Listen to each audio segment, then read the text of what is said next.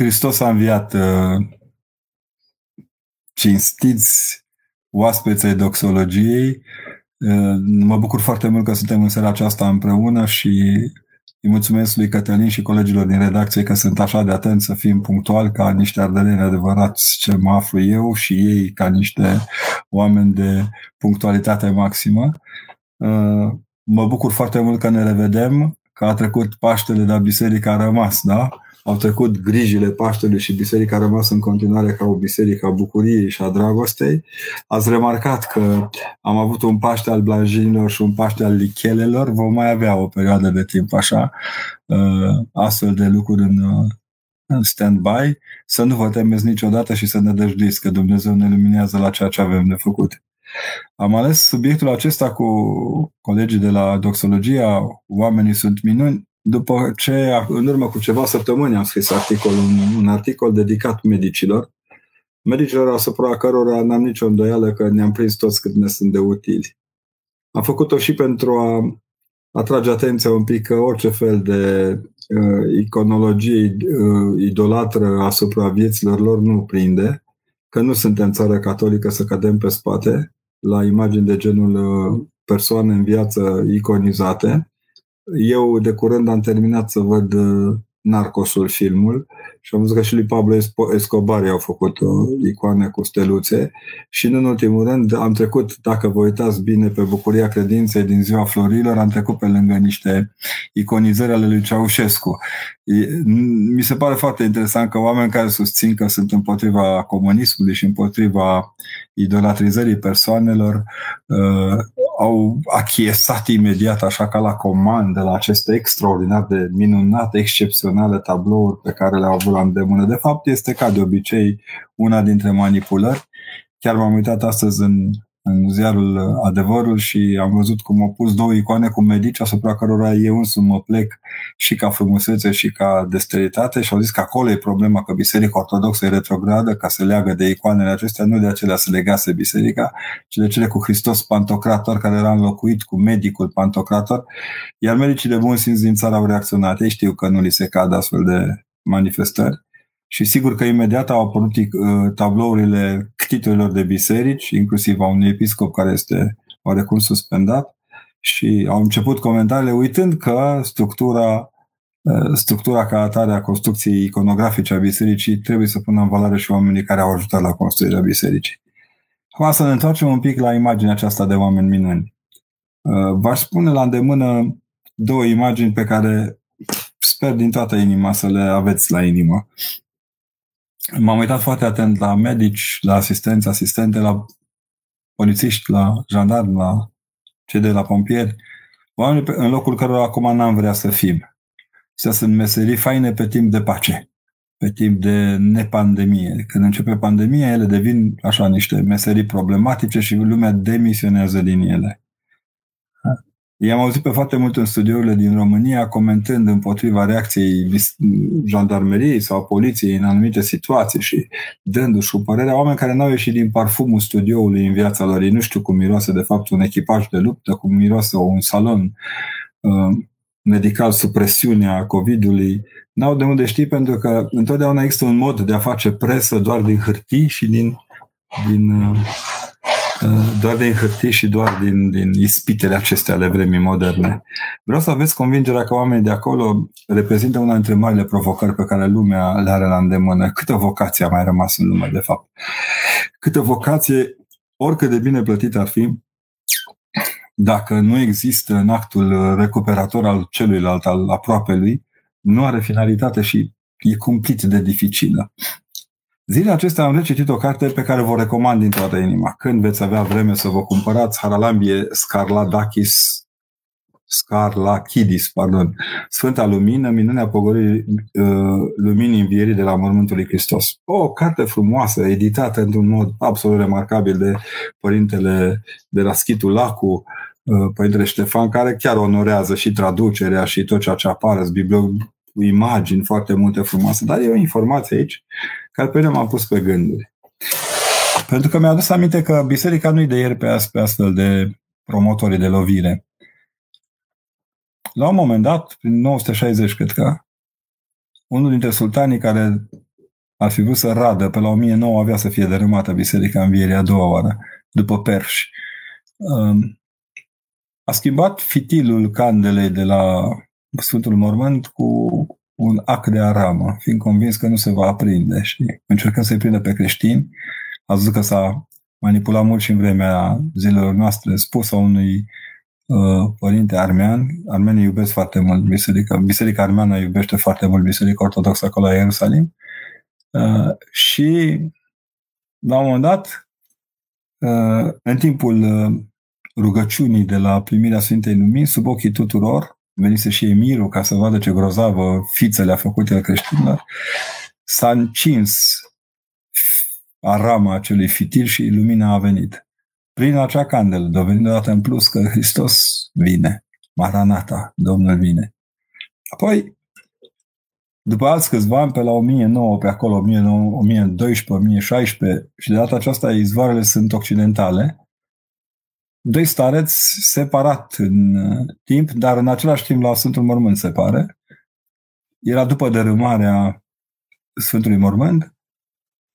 Doi stareți povestesc cum acolo, între dărâmăturile acelea în care creștinii se adunau, de sus veneau pietre de la musulmani care îi atenționau: dacă nu vă vine lumina, vă omorâm. Cred că nu numai ei aruncau.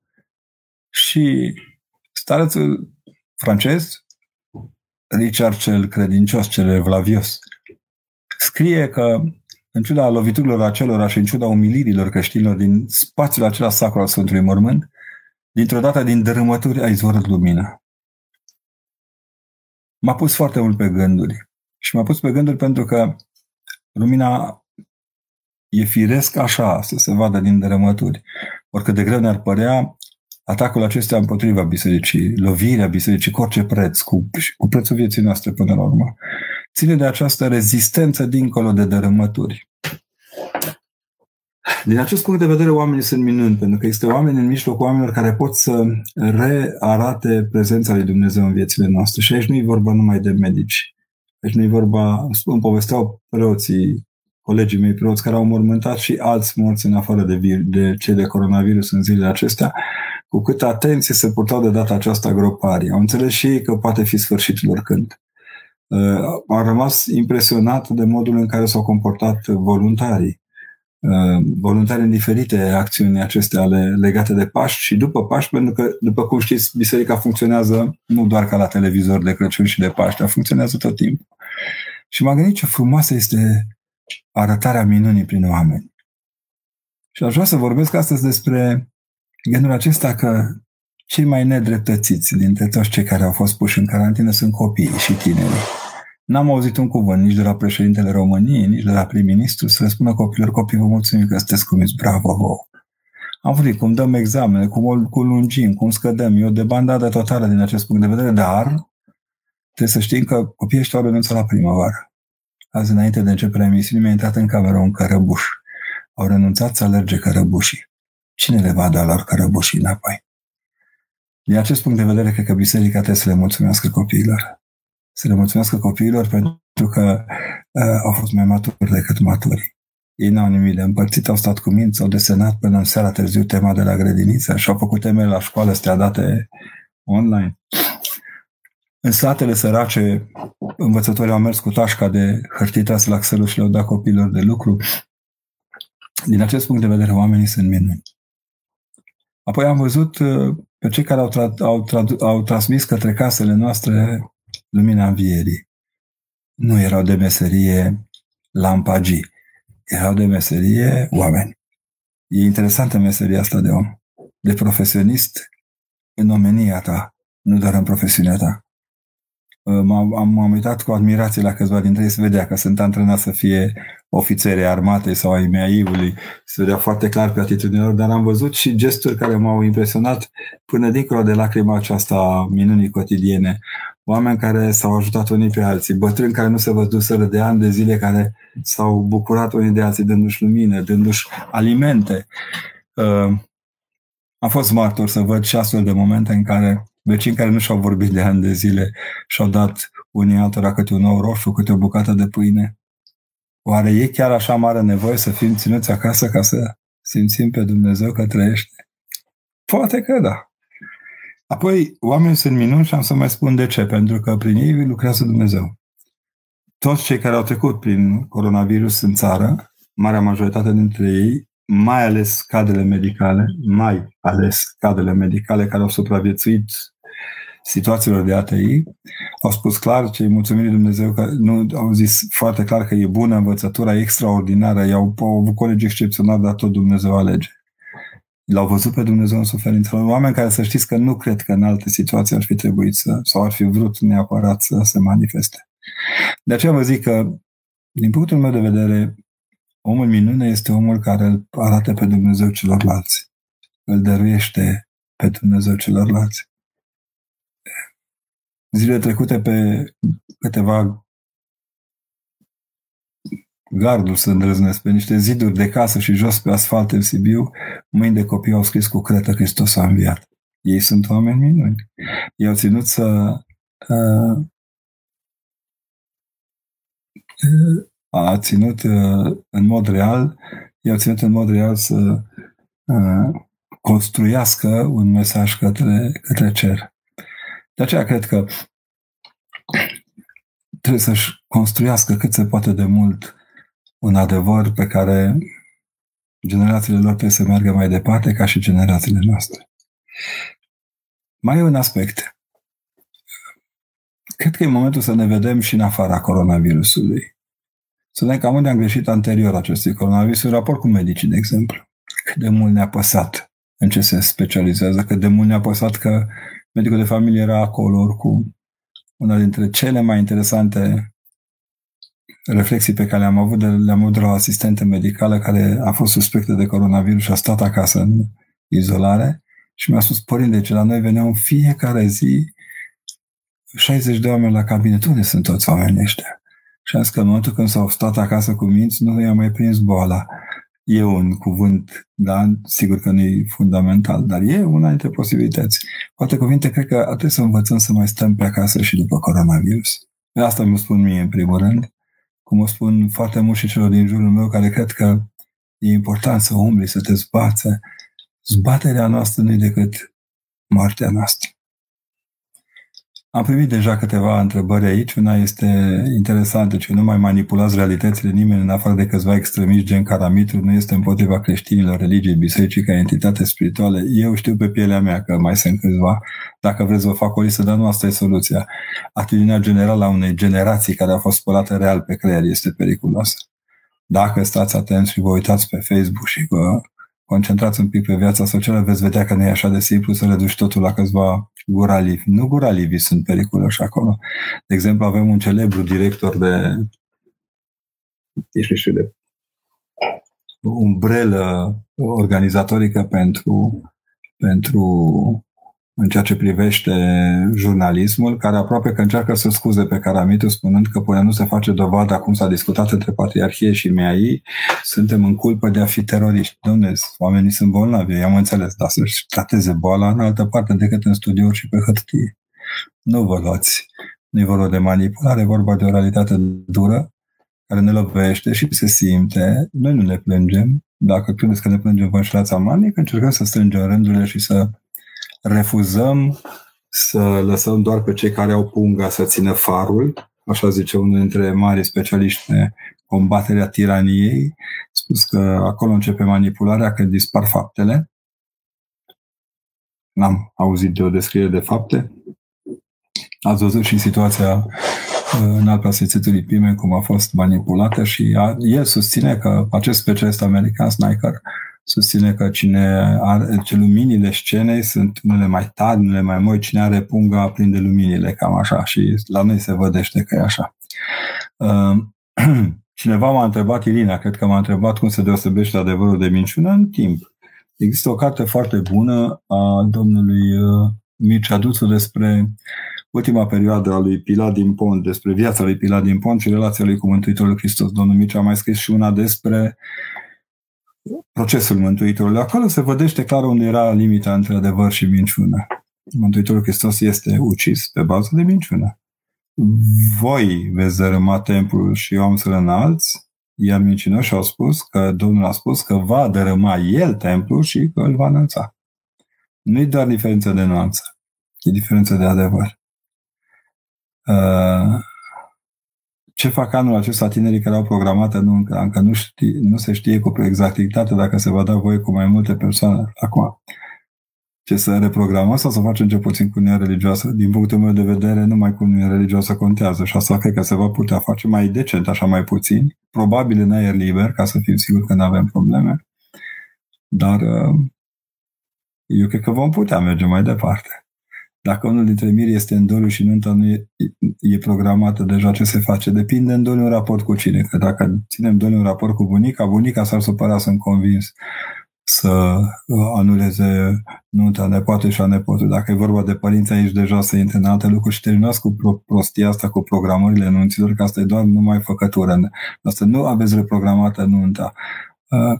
Nunta fiind masa, restaurantul, chiolhanul, jocurile și primirea darurilor acolo. Chiuiturile nu sunt în specialitatea bisericii. Cununia, în situație de doliu, nu se amână. Cununia se poate face decent, pentru că în sine cununia este parte integrantă a succesiunii nunții celui care a plecat. Noi suntem pentru că el a fost cununat. Atunci când port un dialog, Teodora zice, atunci când port un dialog îndelungat și adânc cu un om, simt că simțămintele mele se amestecă cu ale lui. Un fel de sindrom Stockholm, așa, la prima vedere. Cum să-mi dau seama ce din mine este cu adevărat al meu și ce este o proiecție a trăilor celuilalt? Cred că în prima fază nici nu ne prindem, Teo. Că pur și simplu suntem în situația asta oarecum dificilă de a amesteca lucrurile pentru că ne plac oamenii. Devine foarte dificil pentru un om să se prinde la prima vedere ce al lui și ce al celuilalt. Dacă rămânem lucizi și suntem atenți, dacă ne concentrăm ca atare pe lucruri, ne prindem foarte ușor. Noi oamenii mutăm imediat părerea de la unul la altul. Osana, Răsticnește-l, sunt aceleași personaje care le rostesc în funcție de pedala care apasă pe ei. Eu sper, după un dialog îndelungat și adânc cu un om, când se amestecă simțăminte, înseamnă că v-ați îndrăgostit, deci nu e altceva. Dacă e o chestie foarte serioasă, care e o chestie colegială, acolo se vedește ce înseamnă a proiecta pe trăirea celuilalt. Deci, ce se pot face la vremea potrivită, o alegere corectă. Tot timpul e vremea potrivită. Deci, alegerile noastre în raport cu oamenii pe care îi iubim sunt în fiecare clipă. Orice fel de diferență este periculoasă. Cătălin, George mi-a transmis o carte. George, te salut și pe tine. Mulțumesc de ajutorul dat. Deci auzim frecvent că odată încheiată pandemia nimic nu va mai fi ca înainte. Va fi mai rău? Ne vom aduce aminte cu regret despre vremurile dinaintea pandemiei sau va fi mai bine? Va fi cum va fi. Pentru fiecare parte va fi într-un fel. Numai în pielea celor care le-au murit careva de COVID să nu fi. I-au devenit un fel de bau-bau local. Cred că după pandemie lucrurile se vor așeza în același rând în care s-au dezașezat. Aproape că nici nu ne vom prinde la un moment dat.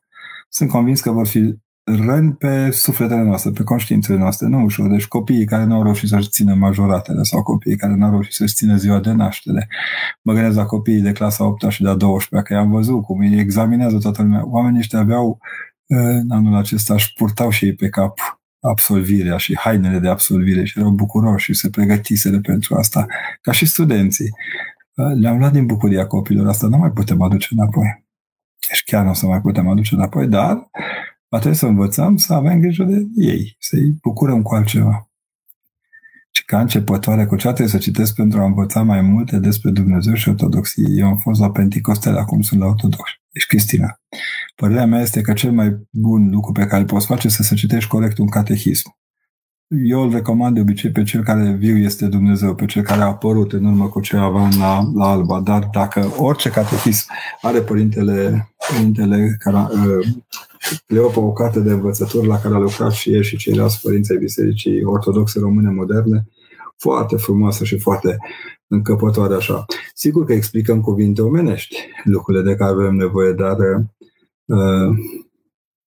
în mod real, toată bucuria aceasta a aflării adevărului despre Dumnezeu trebuie să te poarte în față, așa ca o harismă pentecostală.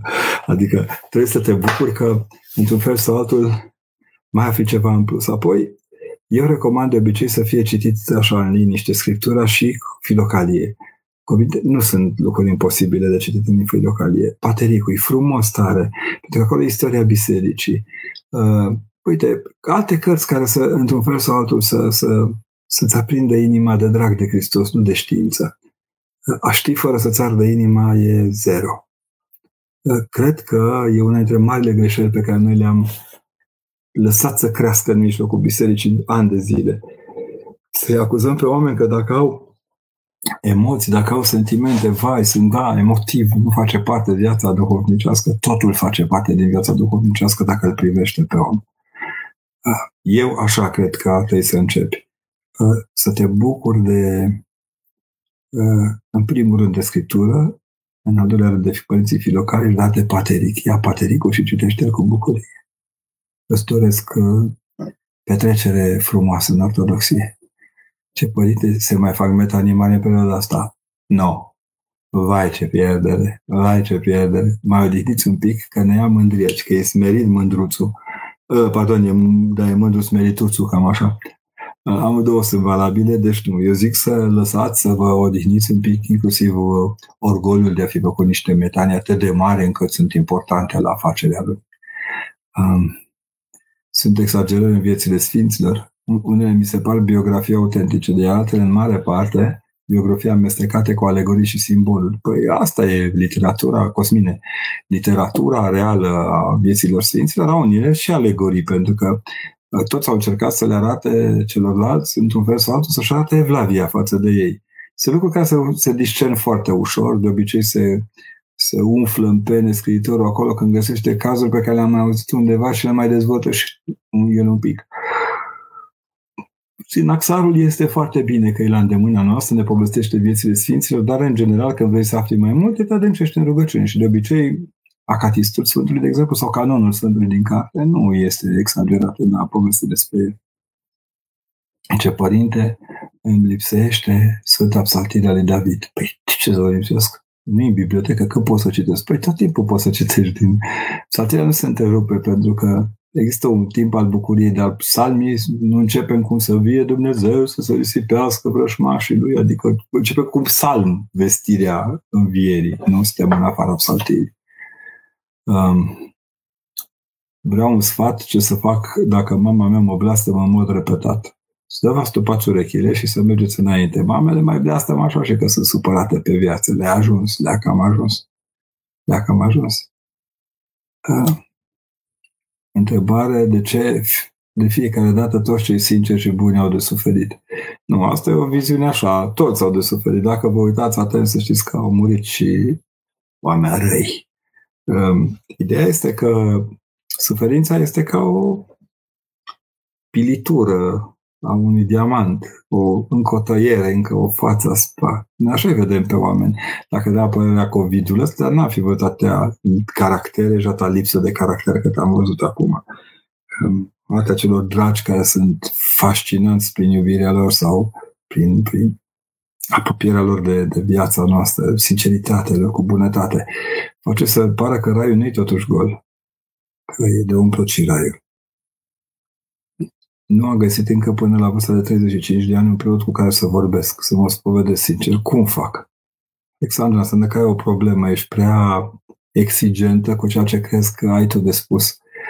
Caută un preot smerit și cu minte și spune-i prima dată, descarcă primul sac și după primul sac mai vedem dacă mai e problema asta.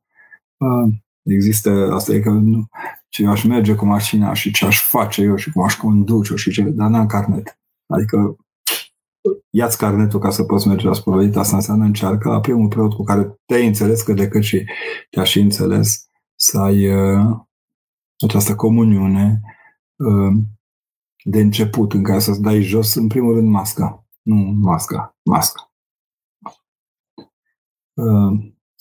Vă ascultăm cu drag din Bologna, Italia, să rămână. Părinte, există vreo rugăciune să câștigăm la păcănele?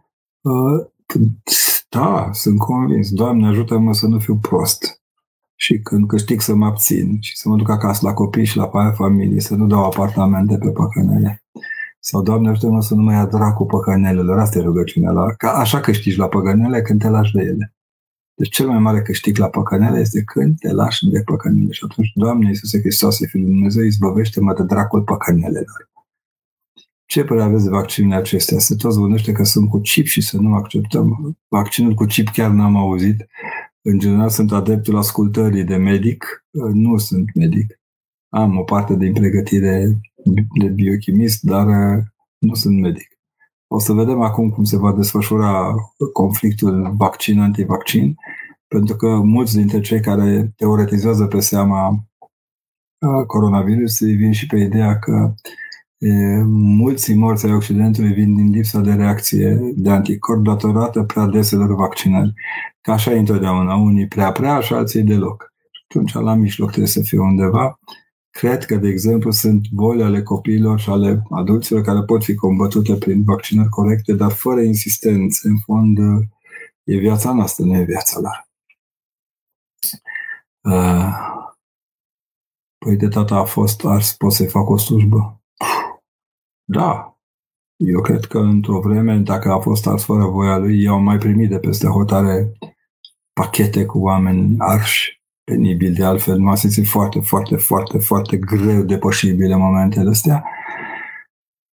Dar eu zic că puteți să-i faceți ce rugăciuni vreți, pentru că altfel nu ne-am putea vorbi de martirii scilitani de la Lyon, de exemplu, care au fost arși, aruncate în somn și prefectul i-a zis atunci lui Irina, nu, acum să te văd dacă te mai poți ruga. Și a spus, nebune, crezi că Dumnezeu nu poate scoate din cenușa aceasta înapoi oameni? Chiar arată că îi limitezi forțele Dumnezeu.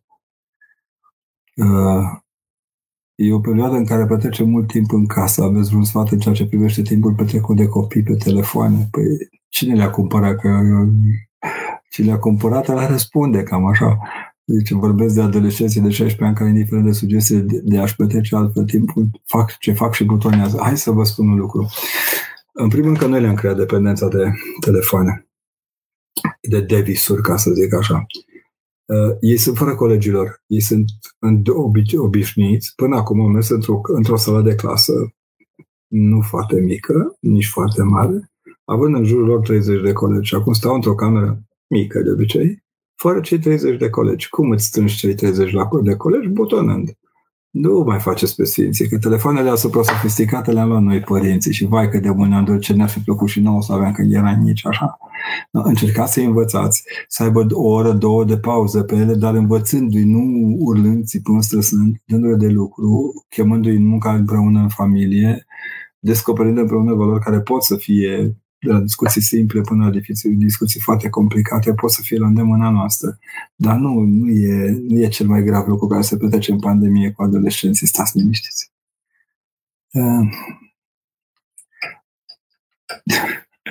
Ferească Dumnezeu, ce sunt o doamnă preoteasă, îmi place și eu cred că e gluma asta, dar o las așa. Îmi place și am scris până acum 5 cărți erotice. Este o pasiune, nu le public, e păcat. Eu zic să le aveți liniștite și să vă vedeți de mântuire. Expunerea erotismului nostru nu modifică viețile noastre, decât în măsura în care ceilalți corespund într-un fel sau altul idealurilor noastre. Nu cred că v-ați greșit vocația, cred că trebuie să insistați pe partea morală a vocației. E corect ca Sfânta Psaltirea nu se citește dacă trăiești cu cineva necununat. Am fost căsătorită acum și să treacă pandemia să mă pot cununa și cu băiatul. Maria, să-ți povestesc, eu sunt preot în Ardeal, la noi nu există rigorile astea care sunt în special impuse dinspre mănăstire și sunt corecte, fără îndoială că au corectitudinea lor, probabil că au și argumentele lor. Dar eu cred că atâta vreme cât Satirea este o carte la îndemâna poporului și este de obicei legată de Noul Testament, nu există opreliș la a citi. Există în schimb responsabilitate când la citire și responsabilitate la a primi. A primi răspunsul de la Satire. Nu faceți din ea o carte de magie, că nu dă bine. Satire este o carte de rugăciune care te disciplinează. De aceea este ea frumoasă și se pomene în postul mare, avem atât de multe rugăciuni, că e foarte disciplinant, adică te obligă să ai un ritm al tău de citire și te ceartă când nu o citești. Cum putem ajuta persoanele care deznădăjduiesc foarte mult, nu neapărat în această perioadă, ci în general? În primul rând, să-i duceți la medic. Să-i duceți la medic să-i găsească șurubul pentru care deznădăjduiesc. Că sunt deznădăjduit, vi s-a stricat unghia, a pus alaltă, vai, nu merge casca, deznădăjduiri de astea absurde. dar care sunt deznădăjduiți așa, ca să nu spunem că sunt picați în depresie, chiar le trebuie ajutor și ajutor competent, echipe de competențe. Lucrând în cadrul Crucii Albastre de la Media Sibiu de aici, eu am învățat în prima fază, credeam și eu în bugurița, că dacă dai cu aghiaz mai trece alcoolul, și credeam în ideea că dacă spovedesc eu și ieri de păcate, mi-am dat seama că una e ce visez eu și alta ce se întâmplă cu adevărat, și cred cu adevărat că avem nevoie de construit echipe. Ori în cazul oamenilor în depresie, echipa se face cu specialiștii. Trebuie să asculte, trebuie să vadă despre ce e vorba în depresia aceasta. Zice, pe lângă rugăciune, ce putem face mai concret? Pe orice le-am spune, sunt mereu triste și nu se pot bucura de nimic. Sunt și firi de felul ăsta. Știți? Mă iertați. Sunt și firi de felul acesta. Firi care, în mod real, nu accesează la bucurie. Și totul este întunecat și totul este pe jumătate. E foarte greu, dar nu e imposibil. Deci, nu e imposibil să surprinzi cu adevărat celuilalt motivul pentru care ar putea să fie bucuros. Sebastian, de ce nu este permisă filmarea momentului în care coboară lumina sfântă? A fost permisă. Asta-s povești. Știi cum e asta, Sebastian, cu filmarea momentului luminii de la Ierusalim? Prin anii 70, România a ajuns campionă olimpică la handbal. Nemții, care sunt niște făcători de minuni, bine vorba unora că bine că nu-i coronavirusul german, s-au apucat și au urmărit echipa României și au zis, cât are portarul înălțime? 1,70 m. Găsim unul de 1,75 m. Cât are cutare? Inter-dreapta, inter-stânga. Și au zis să-ți facă o echipă mult mai mătăhăloasă și timp de 4 ani de zile i-au antrenat după meciurile românilor, bucată cu bucată s-au uitat la meciuri și într-adevăr în 4 ani au luat și ei campionat. Au încercat să facă același lucru cu echipa națională de karate. S-au dus în Japonia și au zis unui mare antrenor de acolo, vă rog frumos să ne lăsați să filmăm antrenamentele, să vedem cum vine, ce faceți. Ok. S-a pus la stat în Lotus și pe 10 minute a dat un cap în cărămizi și a crăpat cărămizile. Și a zis, nu, cum? Și de asta facem antrenamente. Nu poți surprinde lucrurile care sunt tainice. Poți face o echipă urmărindu-i gesturile și dar nu poți face mintea unei echipe. Asta se întâmplă și cu antrenorii noștri care se uită, de exemplu, la fotbal, la foarte mult fotbal internațional, dar uită că au de-a face cu ai lor, care nu sunt nici de departe cei mai de preț dintre pământeni. Da? Deci, la ce folosește să vezi cum vine Sfânta Lumină? Îți crește credința? Crezi că e un jet? Crezi că... În primul rând, acolo nu intră decât patriarhul însoțit de patriarhul armean. Iar la ușă stă polițistul israelian. De-aia mi-e rușine să spun, dar chiar îi desfid pe papagalii care comentează împotriva Sfintei Lumini la capitolul ăsta al venirii și au dreptul să-și aibă teologiile lor. Dar să spui că vine aia cu chibritul ascuns în barbă, în nas, sub epitrahin, unde să-l bagi? Da. Mă rog, asta e o discuție care nu e cazul să o povestim acum. Ce ne spuneți despre afișele expuse? Am spus-o la început, Ana, nu știu dacă n-ai fost pe felie, dar... E ca și că mai pune... Ne-am mai avut în România afișe pe toate gardurile, cu Ceaușescu, cu domnul tovarășa Elena, filmând în expoziția de la Muzeul Național de Istorie, am văzut acolo chiar așa o... Hristos, Doamne, iartă-mă, Ceaușescu în mijloc și de jur împrejurul lui Marii voievozi români, un fel de iconologie. Putem naște iconologie din orice. Eu mă întreb, și să știți că întrebarea e foarte serioasă, dacă ar fi maltratat firma... sigla de la Mercedes sau de la BMW, cum ar fi reacționat mari specialiști în publicitate? Astea sunt niște prostiuțe. Poate că n-ați lucrat cu transfer mail-urile, dar pe transfer au apărut aceste fotografii cu multe înainte. Pictorița este o tipă acceptată pentru că este promovată, nu pentru că ar fi...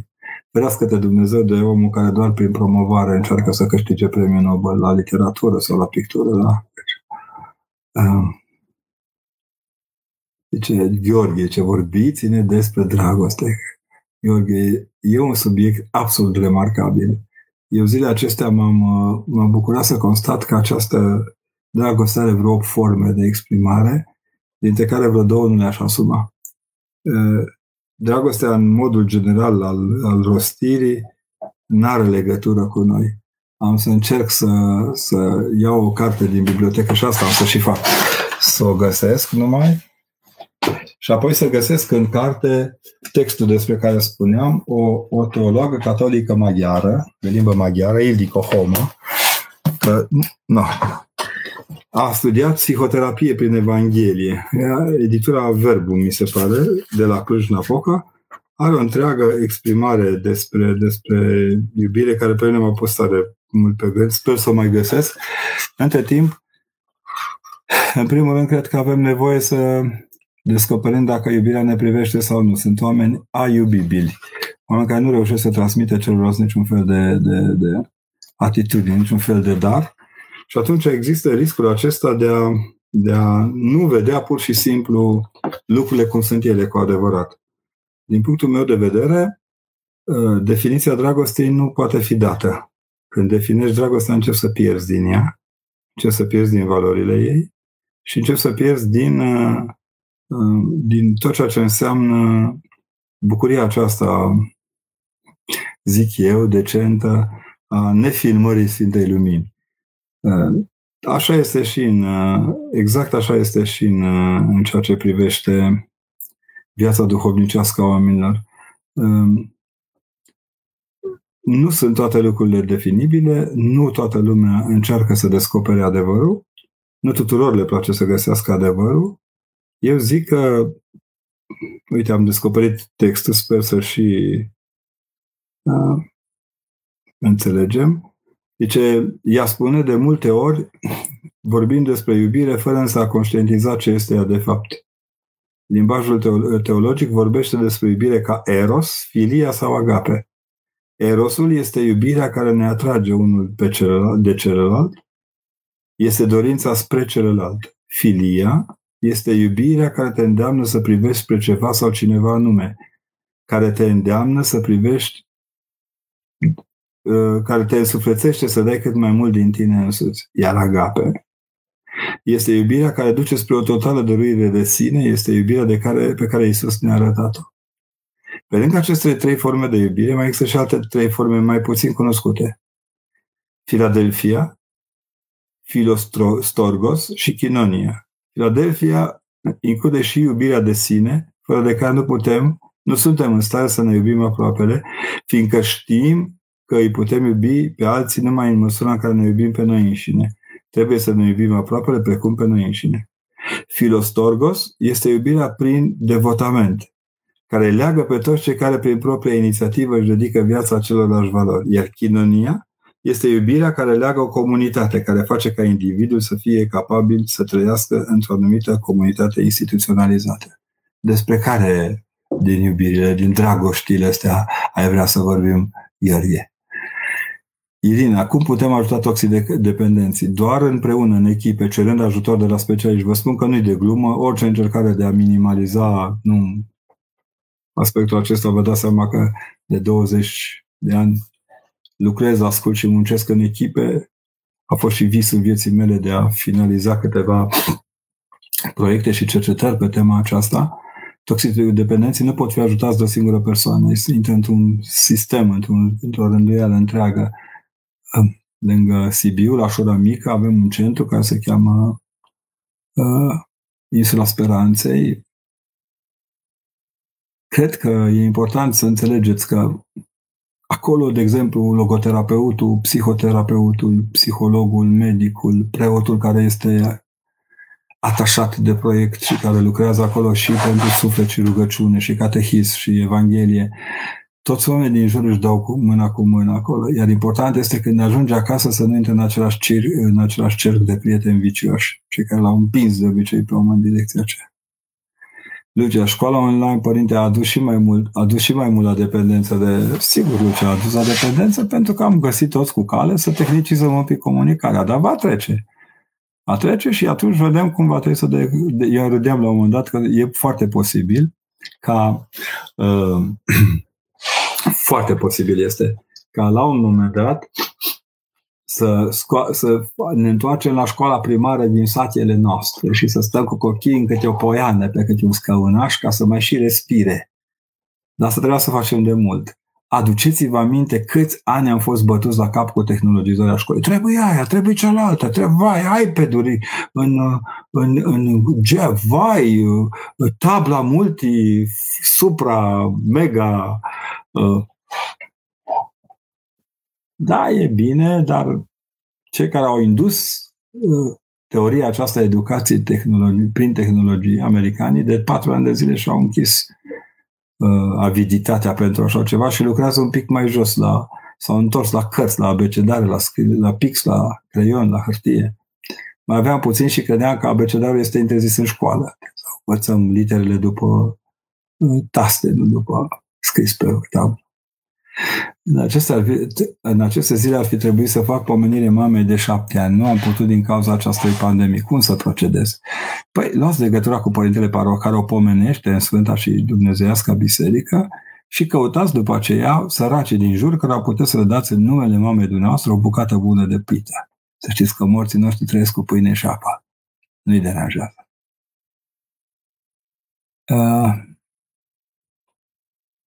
Dacă l-ați întâlnit pe Dumnezeu, ce a spune? De asta, sau dacă l-ați întâlnit pe diavolul, ce a spune? N-am eu dialog așa înalt și așa de jos. Pe Dumnezeu când mă întâlnesc în fiecare dumnezeiască liturghie și în fiecare rugăciune. Și de aia e bine să ții cartea în mână ca să nu spui prostii. Luăm cartea în mână și spunem rugăciunile ca să nu spunem prostii. Cu celălalt l-aș ruga să mă scutească.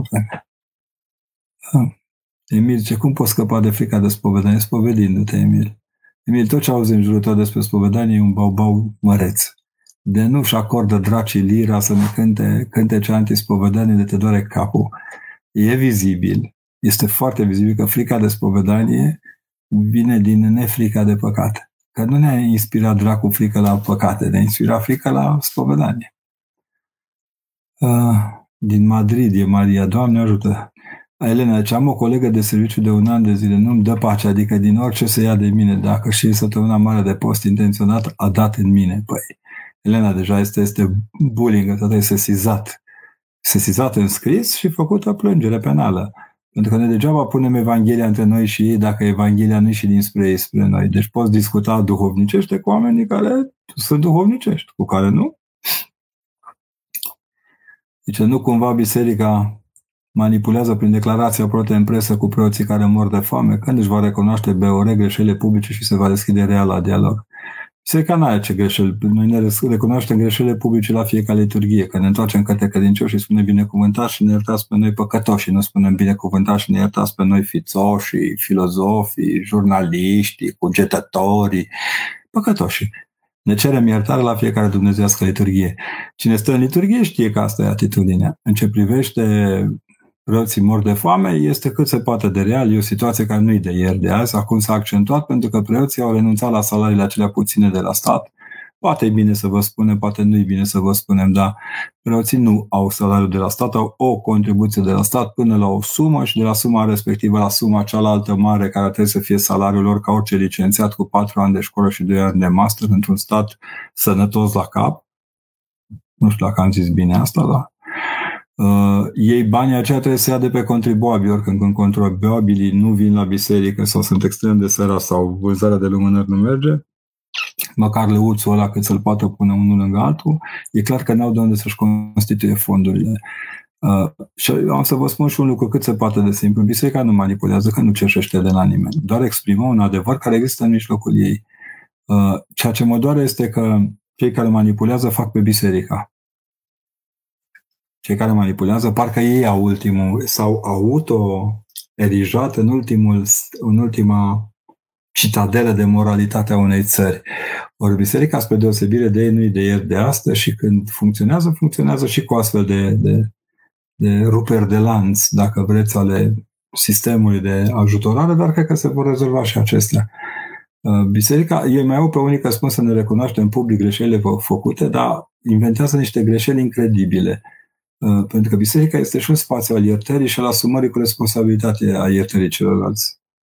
Nu cred că biserica are ceva să-și spună credincioșilor. Iar cei care vin și trăiesc în biserică nu cred că au astfel de dorințe aberante de a vedea cumva biserica ce nu-și scuze pentru ce. În ultima vreme am auzit foarte des ideea că dacă nu eram ortodoxi, eram niște capitaliști. Da, i-am văzut și pe capitaliști. Adică, până la urmă, acum s-a văzut că la cumpărarea de măști și aparate de respirat, bogații nu s-au înfipt. Firmele conștiente, responsabile pentru angajaților, da. Patronii care știu ce înseamnă să lucrez cu oamenii, da. Dar cei care au făcut bani din spălare de bani. Adrian zice, vorbiți-ne despre educație sexuală în contextul actual. Este necesitate benefică sau ascunde intenții obscure? E o nevoie la care noi ar fi trebuit să percutăm prima dată ca biserică. De 30 de ani ne criticăm cu ceilalți, dar nu reușim să dăm un filon comun pentru copii. Cred că biserica are capacitatea de a-și dezvolta prin asociațiile Pro-Vita, de exemplu. Cred că poate oricând produce un program bun de educare sexuală în școală și nu poate fi refuzată ca partener a școlii. Mai cu seamă că este unul dintre asociațiile care lucrează de ani de zile, are vechime și chiar are performanțe. Eu cred că reacția noastră la educația sexuală vine din faptul că deja ne-au făcut-o atunci în preajma referendumului pentru familie. Cu o lună înainte am constatat spre ce educație vor să ne ducă înainte. Nu este o vorbă de educație sexuală, ci de impunerea unor valori ale unei sexualități, cum să spunem, confirmate prin lege în alte țări pentru a putea să fie mai departe promovate public între români.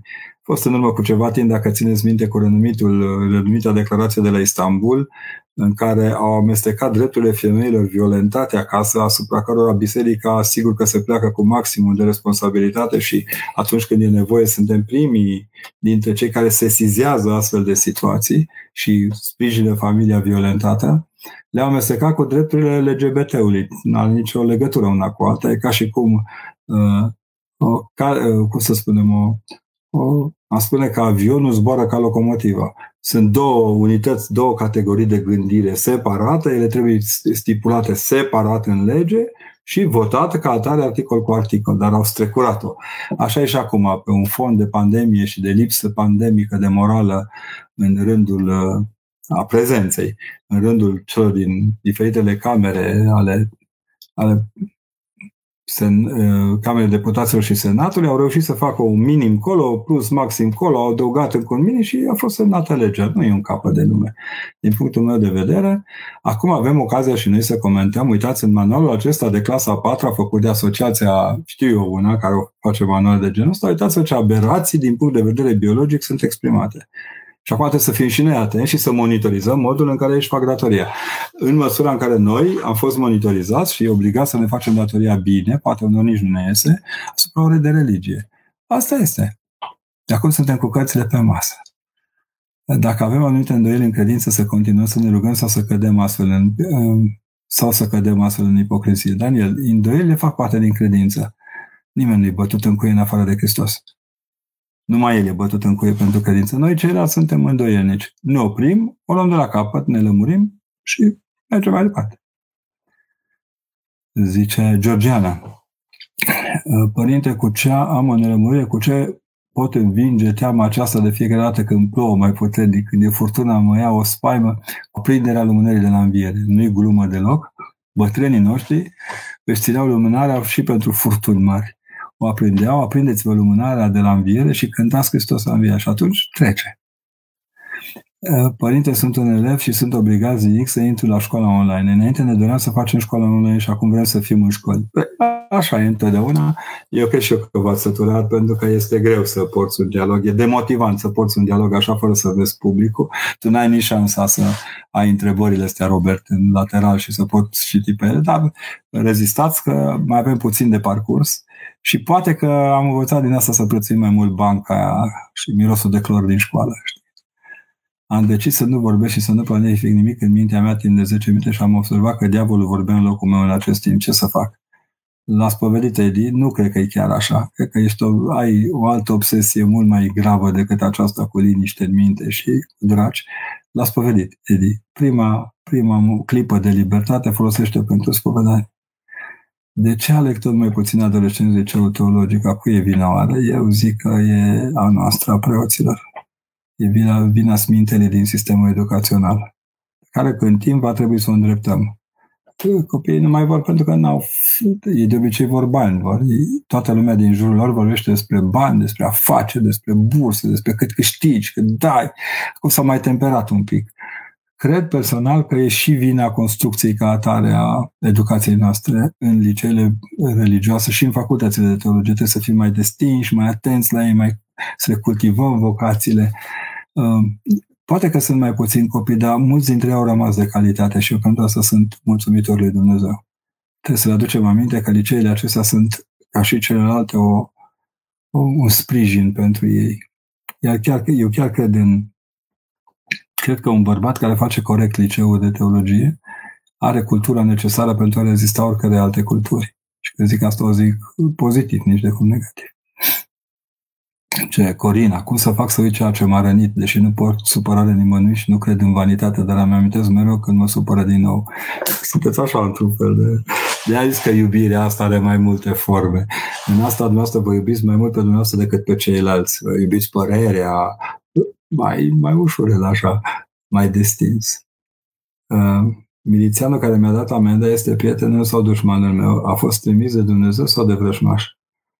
Noi nu mai avem miliție, noi avem polițiști români aflați sub ordinul unui comandament militar. Dacă vă măsurați cuvintele și vă măsurați atitudinea, aflați și de ce ați luat amenda.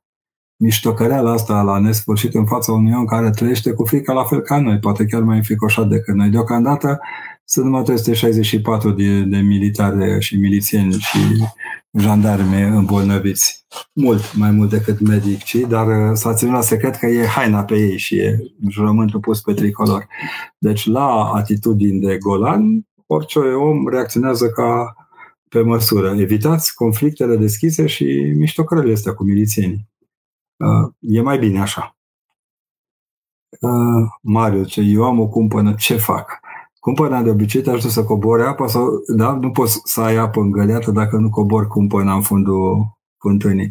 Vezi până la capăt unde poți să cobori în cumpăna asta și ce apă scoți de acolo din adâncul sufletului tău. S-ar putea să nu fie problema cumpăna, ci sufletul. Deci cum înțelegem că ceea ce facem este voia Domnului? Nu înțelegem întotdeauna asta, dar dacă ne rugăm și ținem aproape de Hristos, între noi și Hristos să nu mai fie nimeni în momentul când încercăm să facem voia Lui, e voia lui Dumnezeu. Hristos vrea să înțeleg cum de-am ajuns să mâncăm carne de porc, iepure și fructe de mare, văzând că nu sunt animale îngăduite de a fi mâncate după Vechiul Testament.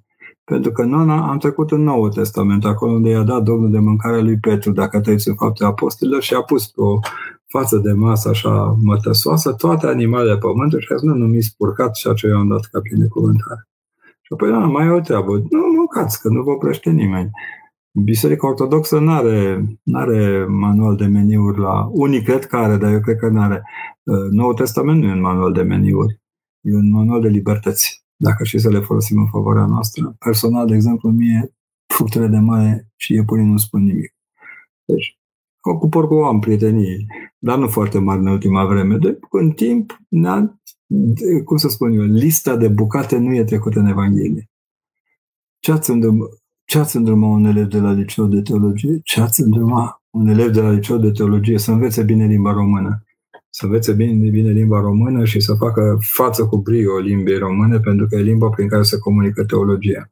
Unii cred că teologia se comunică doar prin grecisme, slavonisme și alteisme, iar eu spun că doar în limba română, în România, se poate comunica teologie corect și se poate ajuta celălalt să înțeleagă și să lucidizeze ce daruri mari ne-a dăruit Dumnezeu peste popor. Ce cum știm că iubim cu adevărat pe Domnul? Nu știm, Cristina, că dacă am ști, am adormit. Deci noi cum știm ceva, dormim pe urechea științei alea. Nu știm și asta ne face să fim vii. Cum ați simțit slujba învierii? Am ieșit în curte, zice Alina, și parcă am simțit ceva aparte. Aștept cu nerăbdare să ne întoarcem în biserică să cântăm împreună acțiunile învierii. Alina, să știi că a fost grea slujba învierii. A fost pentru că venea după o perioadă foarte grea. Și a fost grea și pentru că nu era ecoul luminii din ceilalți. Dar după aceea am deschis bine ochii. Și am văzut pe oameni din jurul catedralei și bănuiesc că nu au fost singurii care au prins luminile și le-au pus în geam. Am pe polițiști care s-au închinat trecând la 12 noapte. E drept că au și oprit mașina să legitimeze musai doi, cred că erau colegi de elui pe care i-au legitimat. I-am văzut pe oameni foarte atenți la ce au făcut și pentru mine asta a fost foarte important. Și apoi am închis capsula și am plecat înapoi în Împărăția lui Dumnezeu ca să slujim acolo, cosmonauții de serviciu care eram în vremea aceea și să redescoperim un cosmos recreat prin Hristos. Nu e ușor, nu mi-aș dori repetarea, dar dacă va fi să fie, de acum știm ce avem de făcut. Mario zice, cumpăna înseamnă că mi-a murit un copil, Mario. De acord, deci nu ești într-o cumpănă, ești într-un doliu. Cumpănă înseamnă că când poți alege, da? Deci e o cumpănire, așa, tu acum nu mai ai ce alege, copilul e stins. Încearcă să-ți întărești inima, să-ți iubești în continuare soția, să o sprijini, pentru că din nefericire astfel de momente duc la rana extrem de adâncă a femeii. Fii lângă ea, ai grijă de ea, protejează-o pentru binele copilului care a plecat, pomenește-l, iar pentru binele copiilor care vor veni, iubește-ți soție. Iubește-o cu toată forța ta. Ce să fac să scap de pe soțul meu de patima beției? Să-l ajut, să-l duci înaintea unor oameni care știu ce să-i spună. Nu cu sperietură vindeci omul de beție, cum nu-l ții acasă cu sperietura, după cum ați văzut. Cred că trebuie să fiți foarte, foarte atenți la a-i ajuta să vadă că sunt în indisponibilitate de viață. Părinte, ce înseamnă că în toți cei din familie visează pe mama decedată acum o jumătate de an într-un mod foarte urât? Să gândim, oare sufletul ei nu este bine? N-are nicio treabă cu dracul ăsta, mai ales pe perioada asta a pandemiei, că nu prea dormim și dormim, se joacă cu mințile noastre. Nu, eu zic că punem de o rugăciune bună, o pomenim pe mama în dumnezeiască liturghie și noi copiii ei facem binele pe care ar fi vrut să-l facă ea. Și atunci lucrurile se așează. Părinte, de un an nu am liniște pentru că nu am putut să salvez un băiețel de la NEC. Ce pot să fac? Ioana, nu putem să-i salvăm pe toți oamenii. Asta cu NEC-ul, că asta cu NEC-ul, dar nu-i poți salva de cancer, nu poți să-i salvezi de boli. Pe copii nu poți să faci toate tuturor. Cere lui Dumnezeu să-ți descopere care e limita ta ca om. Și atât. Noi suntem limitați, nu avem cum să le facem pe toate. Bună seara, se spune că plătim păcatele părinților, bunicilor, ce părere aveți? Nu plătim nimic, că dacă plăteam eram morți de mult.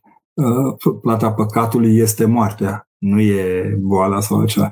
Nu, plătim în sensul că moștenim în intimitatea noastră, în sufletele noastre, o parte din frustrările lor, dar cu efort, cu putere, cu așezare în rugăciune, cu așezare în comunitate, în comuniune cu un duhovnic și cu comunitatea care să vă sprijine, să vă vedeți frumusețea vieții, se merge mai departe. Mihaela, este o perioadă de bucurie, dar noi avem partea a sufletului trist, sperând că bunul Dumnezeu ne va ierta și o să trecem cu bine prin această încercare. Bă, n-ai de ce să fii trist când speri. Când nu speri, ești trist. Nici nu ești trist, ești nefericit.